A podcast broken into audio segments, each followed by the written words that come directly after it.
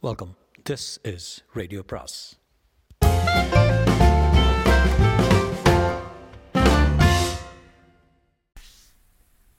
அனைவருக்கும் அன்பு வணக்கம். சு வெங்கடேசனின் வேள்பாரி பாகம் மூன்று அத்தியாயம் ஐம்பத்தி ஐந்து. முருகனும் வள்ளியும் கொடுத்த காதல் பரிசான சோமப்பூண்டு பானத்தை பருகும் முன்னுரிமை காதலர்களுக்கே உரியது. எவ்வியூரின் தலைவனேயானாலும் அதற்கு கட்டுப்பட்டவன்தான். நாள்தோறும் அதிகாலை சோமப்பூண்டு போடப்பட்ட பெருந்தாழியில் நீரடித்து ஊற்றும் பணியை முதுபெண்கள் செய்வர். அந்நீரில் சோமப்பூண்டு கொஞ்சம் கொஞ்சமாக கரைந்து கலங்கி மயக்கும் மனத்தோடு பானமாக திரண்டிருக்கும். ஒவ்வொரு நாளும் ஒவ்வொரு இணையர் இக்காதல் பரிசை கையிலேந்தி ஆட்டத்தை தொடங்கி வைப்பர். அதற்கு பின்னர் தான் மற்றவர்களுக்கு தரப்படும். சோமப்பூண்டு கிடைத்து இன்று ஐந்தாம் நாள்.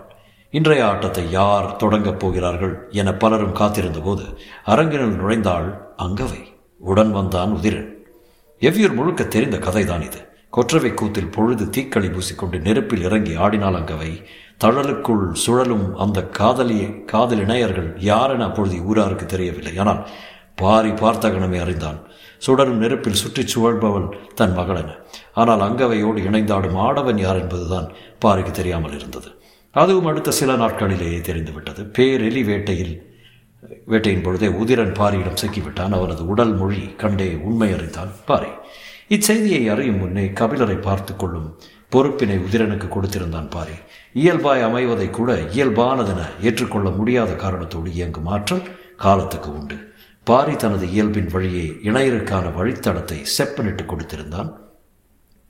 கபிலரிடம் பாடம் கேட்க எந்நேரமும் அவரில் குடலில் அங்கவை இருந்தாள். அவருக்கு உதவி செய்ய அங்கேயே இருந்தான் உதிரன். பெரும் புலவனின் சாட்சியாக செழித்து வளர்ந்தது காதல். யாருக்கு யார் பாடம் கற்றுக் கொடுக்கிறார்கள் என்ற குழப்பம் குடலில் எப்பொழுதும் நிலவியது.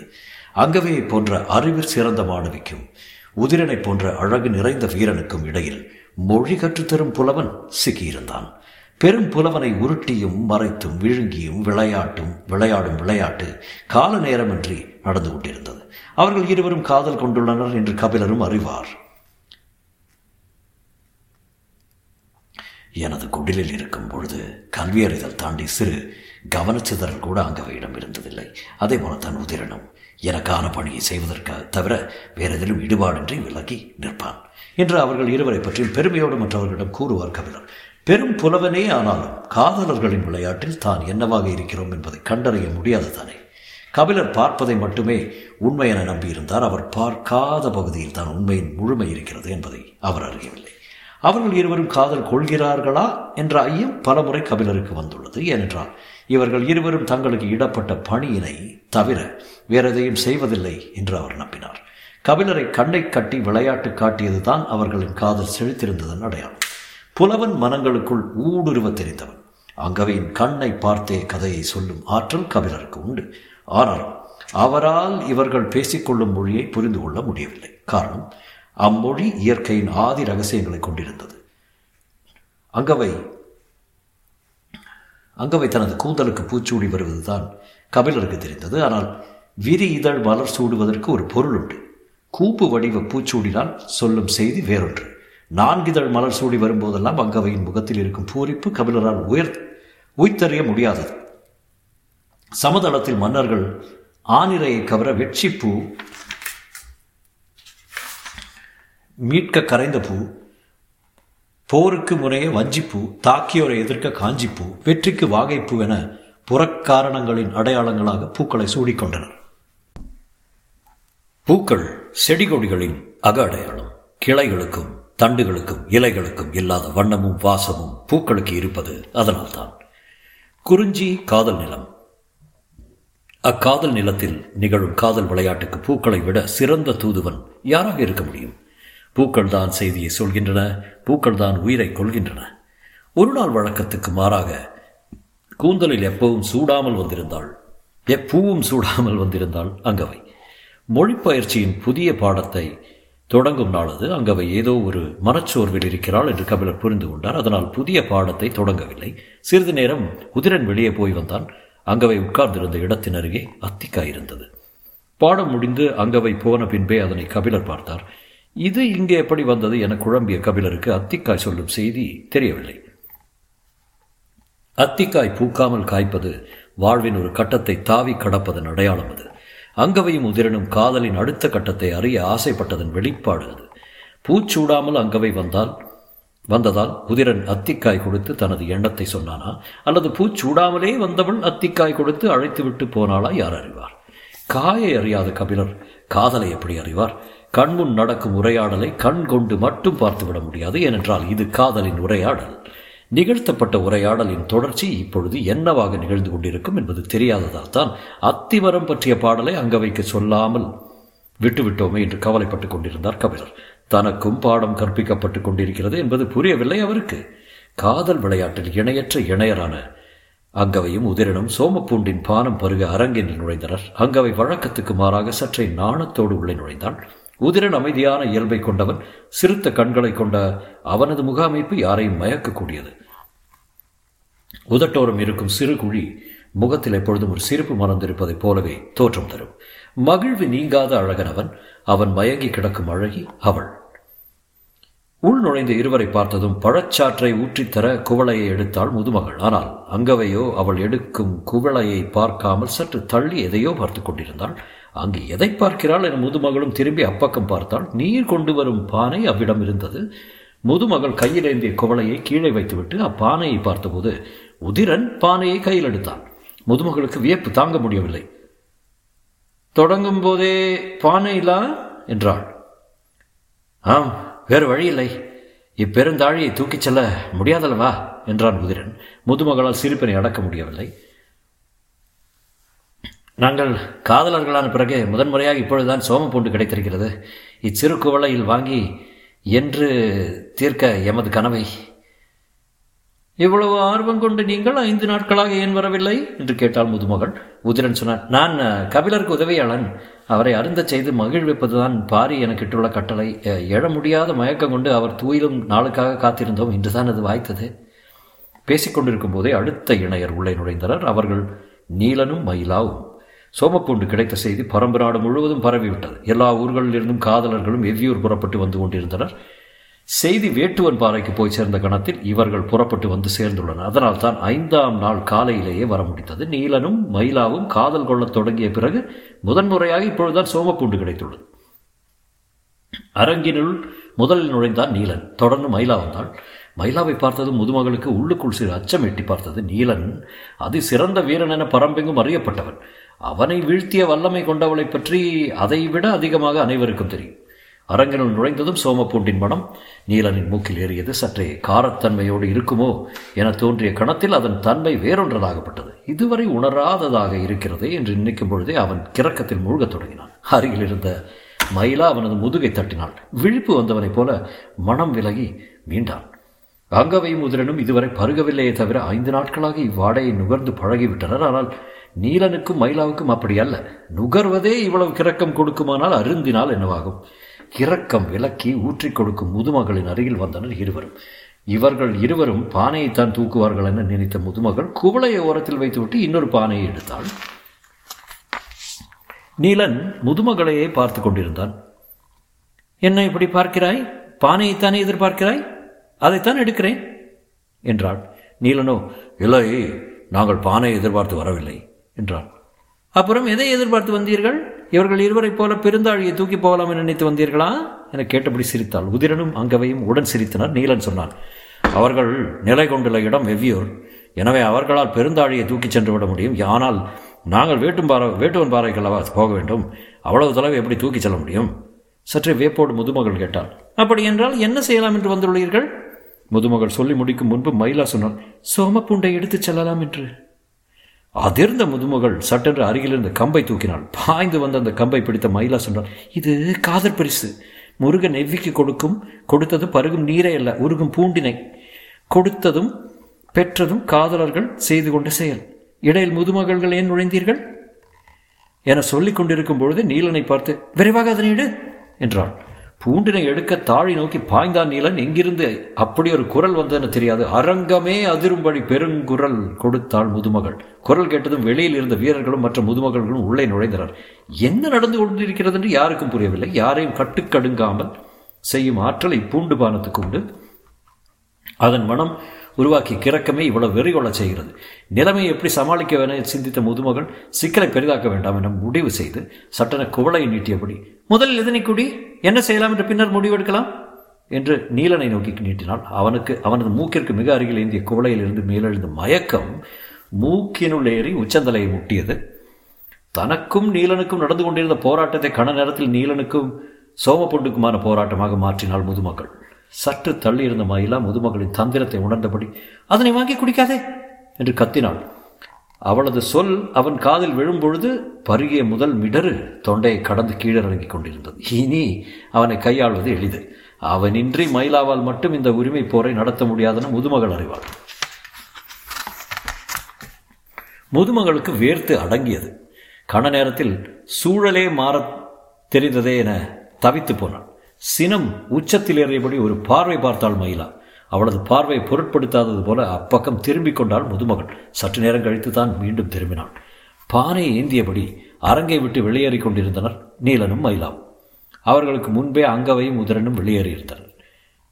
வெடத்தப்பூவின் இலை எள்ளுச்செடியின் இலையை விட மிக சிறியதாகவும் ஊசியாகவும் இருக்கும். செடியின் அளவு சிறியதுதான். ஆனால் அதன் அதிசயத்தக்க சிறப்பு பூவினில் உள்ளது. அது அரும்பும் பொழுது ஒரு நிறத்தில் இருக்கும். அரும்பு விளைந்து மொட்டாகும் போது ஒரு நிறம் கொள்ளும். மொட்டு பருத்து முகையாகும் போது புது நிறத்தில் ஒளிரும். இதழ் விரிந்து மலரும் போது வேறொரு நிறம் காணும். நான்கு நிறங்களில் பூத்து உதிரும் இதன் வியப்புறும் தன்மை இத்தோடு நின்று விடுவதில்லை. நான்கு நிறைகளில் நான்கு நிறங்களை காணும் வெட வெடத்தப்பூ நான்கு தன்மையிலும் நான்கு சுவைகளை உடையதாகவும் இருக்கும். அச்சுவை நான்கு விதமான நறுமணங்களை வீசும். சின்னஞ்சிறு செடி என்று சிறையுண்டு நிறம் மனம் சுவை என அனைத்தையும் விதவிதமாய் வெளிப்படுத்தி இயற்கையின் குதூகலத்தை நிகழ்த்தி காட்டும். தும்பிகளும் வண்டுகளும் வெடத்த பூவை கண்டு சற்றே குழப்பமடைகின்றன என்பார்கள். அக்குழப்பத்துக்கு காரணம் நிறமா மனமா சுவையா என தெரியாது. ஆனால் அது ஒரு வியப்பு உறும் தாவரம். அதனால்தான் வெடத்த பூவை காதலர்களின் பூவாக வேளிர் குலம் கருதியது.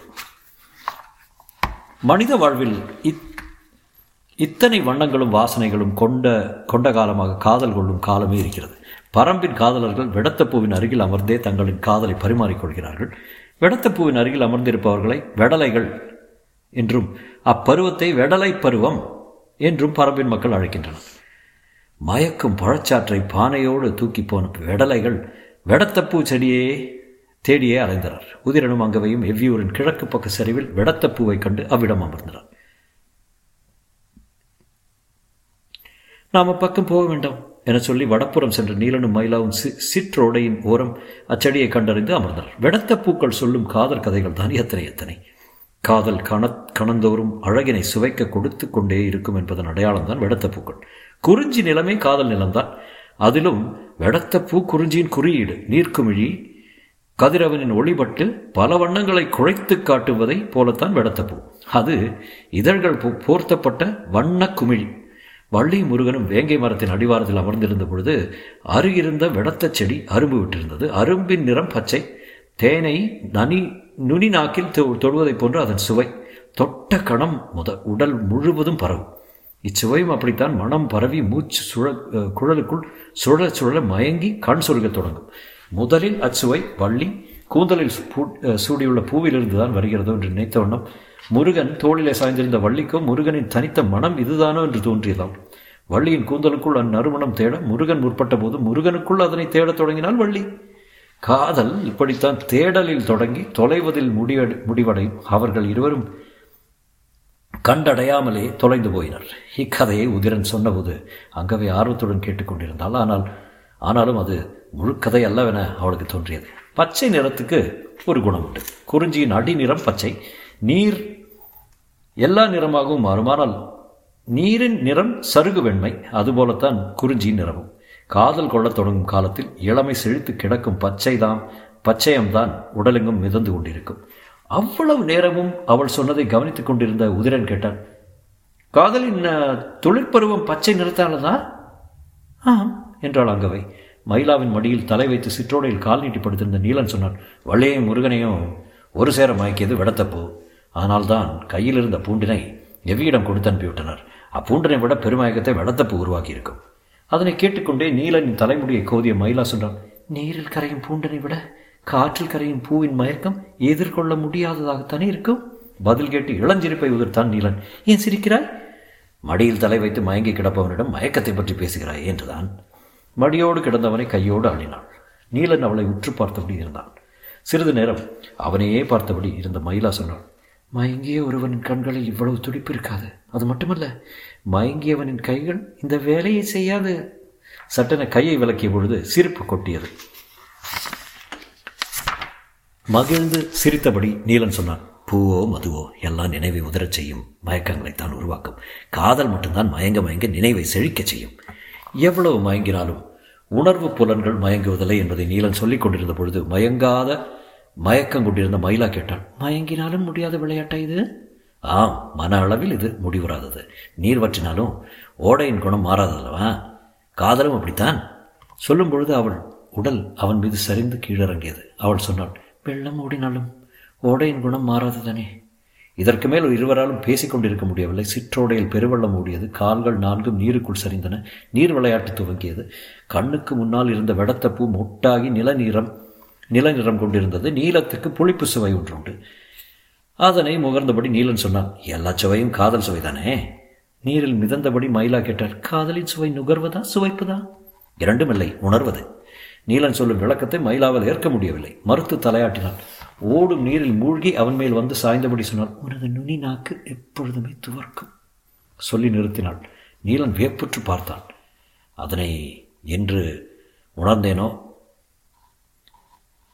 அதன் பின் துவர்ப்பு எல்லாவற்றையும் உனது சுவையாகவே உணர்கிறேன். நாவற்பழம் தின்றபின் நடுநாக்கில் படியும் நீலம் போல முத்தம் நீங்கிய பின் உனது துவர்ப்பே நினைவெங்கும் படிந்து விடுகிறது. நீலன் கண்ணிமைக்காமல் அவளை பார்த்து கொண்டிருந்தான். மயிலா சொன்னாள் துவர்ப்பே என் உடலெங்கும் பரவி நிற்கும் சுவை.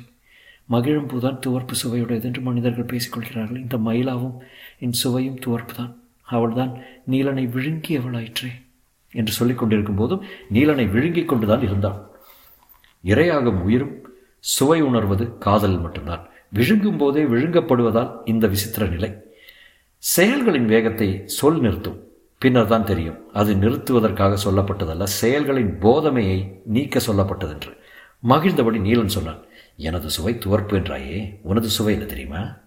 சிவந்த முகம் சற்றே வெட்கப்பட துவங்கியது. நீ கண்டறிந்து விட்டாயா? எப்பொழுதோ.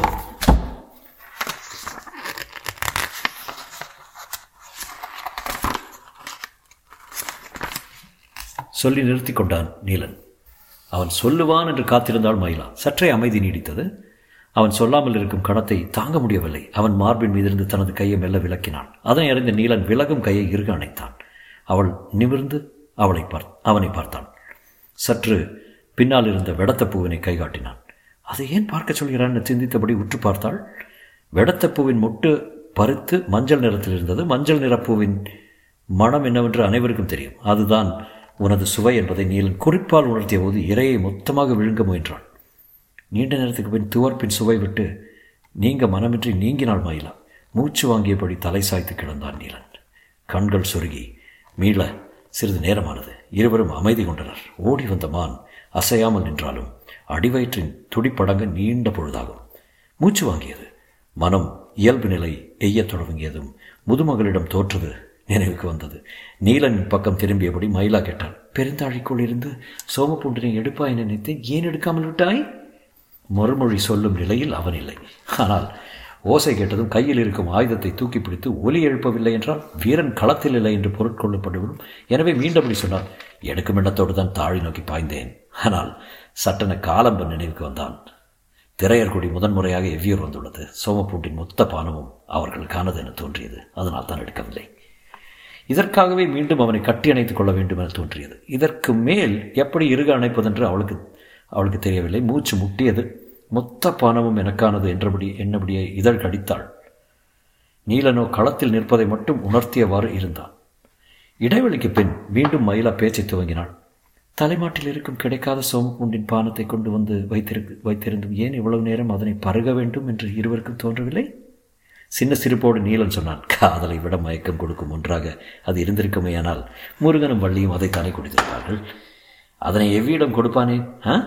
காதல் கொண்டவர்களுக்கு மயங்கவும் கிறங்கவும் மூழ்கவும் இன்னென்று தேவையா என்ன? நீலன் விளக்கத்தை தொடர்ந்ததும் அமைதி நீடித்தது. ஆனால் இடைவெளி நீடிக்கவில்லை. பூண்டு பானத்தை விட வெடத்த பூவின் வாசனை விட பெருமயக்கம் கொள்ளும் ஒன்று இருவரிடம் இருக்கிறதென இருவரும் உணர்ந்தபோது அவர்கள் இருவராக இல்லை. பேச்சற்றவனாக ஆண் ஆவதும் மொழியற்றவளாக பெண் மாறுவதும் காதலின் தேவை. காதலின் நிறம் பச்சையா? என கேட்டான் உதிரன். துளிரின் நிறம் பச்சை செழிப்பின் நிறம் பச்சை இயற்கை நிறம் பச்சை எனவே காதலின் நிறமும் தொடக்கத்தில் பச்சைதான். பின்னர் தான் வெடத்த பூ போல அதுவும் மாறுகிறது என்றால் க அங்கவை. செடிகொடிகளைப் போல மனிதனும் நிறம் மாறுவானா? அங்கவை சொன்னால் மனித உடலுக்கு நிறம் மாற தெரியாது ஆனால் நிறத்தை சுரக்க தெரியும். விட இன்னும் வியப்பை கொடுத்தது. ஆனாலும் அவனது அறிவுக்கு எட்டாததாக அது இருந்தது. கபிலரின் மாணவியாக காதலை சொல்லித்தர முயற்சிக்காதே. காதலியாய் உடன் இணைந்து கண்டறிய முயற்சி செய். அவன் சொல்வது சரிதான் என்று தோன்றியது. என்ன செய்யலாம் என்று சிந்தித்தாள். உதிரனின் ஆர்வம் சற்றே வேகம் கொண்டிருந்தது. மனித உடலுக்குள் வண்ணங்கள் சுரப்பதை அறிய வழி உண்டா? எத்தனையோ வழிகள் உண்டு. ஒவ்வொரு உடலுக்கு தகுந்த அது மாறும் மலரும். உதிரன் முகத்தில் வியப்பே தெரிந்தது. எப்படி அவனுக்கு விளங்கவில்லை என்பது சிந்தித்த அங்கவை சற்றே நெருங்கி உதிரன் கன்னத்தை இரு கைகளாலும் அள்ளி பிடித்தாள். அவளது உள்ளங்கையின் குளுமை உச்சந்தலைக்கு சிந்தனையின் வழியை அறிய எவ்வளவு முயன்றாலும் பிடிபடாத காதல் சின்ன தொடுதலில் எல்லாவற்றையும் அறிய செய்து விடுகிறது. அங்கவை உதிரனை தொடுவதென்றும் தொடுவதென்றும் புதிதல்ல. ஆனால் காதலின் ஆழம் காணும் உரையாடலின் நடுவே உதிரனை அள்ளி எடுக்கும்போது அவன் உடலும் அறிவும் ஒன்றை கிளர்ந்தெழுந்தன. உடல் முழுவதும் பூத்தடங்கியது உதிர உதிரனுக்கு. கைகளில் ஏந்திய உதிரனின் முகத்தை உற்று பார்த்தபடி அங்கவை சொன்னாள் காதல் மலர் தொடங்கும் கணம் உனது கண்களின் நரம்புகளை பச்சை நிறம் மூடி மறைகிறது. இப்படி ஒரு விளக்கத்தை எதிர்பார்க்கவில்லை. காதலின் தொடக்க நிறம் பச்சை என்று அதனால் தான் சொன்னாளா என்று எண்ணியபடி அங்கவையின் கண்ணமைந்த தனது கைகளை அருகில் கொண்டு சென்றான். குதிரனின் கன்னத்தில் இருந்து கை விலக்கி தன்னை நோக்கி வரும். அவனது இரு கைகளையும் இருக பற்றினாள் அங்கவை. உதிரனுக்கு புரியவில்லை. பிடித்த கைகளின் முனையில் சிறியதாக உதடு குவித்து முத்தம் கொடுத்தாள். இருவருக்குமான நெருக்கத்துக்கு இடையில் காற்று புக முடியாமல் தவித்தது. அதனை விட அதிக தவிப்போடு அவள் சொன்னாள் காமம் நுழையும் கணம் உனது விரல்களின் அடிநகம் நீளம் கொண்டு கருக்கிறது. மயக்கத்தில் மூழ்கிய உதிரன் காதல் விலக்கி சட்டென தனது விரல்களின் அடிநகம் பார்க்க தோன்றியது. ஆனால் அவளோ அவற்றை தனது மார்போடு அணைத்து பிடித்தாள். உதிரின் கண்கள் சுழன்று சுழன்று மூழ்கின. நாணங்கொள்ளச் செய்யும்படி அவனை உற்று பார்த்த அங்கவை சொன்னான் காமம் தழைக்கும் இக்கணம் உனது முகத்தில் மஞ்சள் பூத்து கலைகிறது. மீண்டும் அவன் தந்தரைக்கு இறங்கினான். அவளது சொல்லுக்கும் செயலுக்கும் நடுவில் உயிர் உழன்றது. காதலை இணைந்து பருகலாம். ஆனால் இணைந்து பயிலக்கூடாதென அவனுக்கு தோன்றிய பொழுது அங்கவை தொடர்ந்தாள் காமம் பொங்கி பூக்கும் கணம்? சொல்லி நிறுத்தினாள். கிறங்கிய உதிரனுக்கு மூச்சு நிற்பது போல இருந்தது. சற்றே உயிர் பெற்று மயங்கிய குரலில் கேட்டான். சொல்லு என்ன நிறம்? சற்றே விட்டு விலகி அவனது கன்னத்தில் ஒரு அடி அடித்து விட்டு சொன்னாள் பார்க்காததை எப்படியாடா சொல்ல முடியும்? தொடரும்.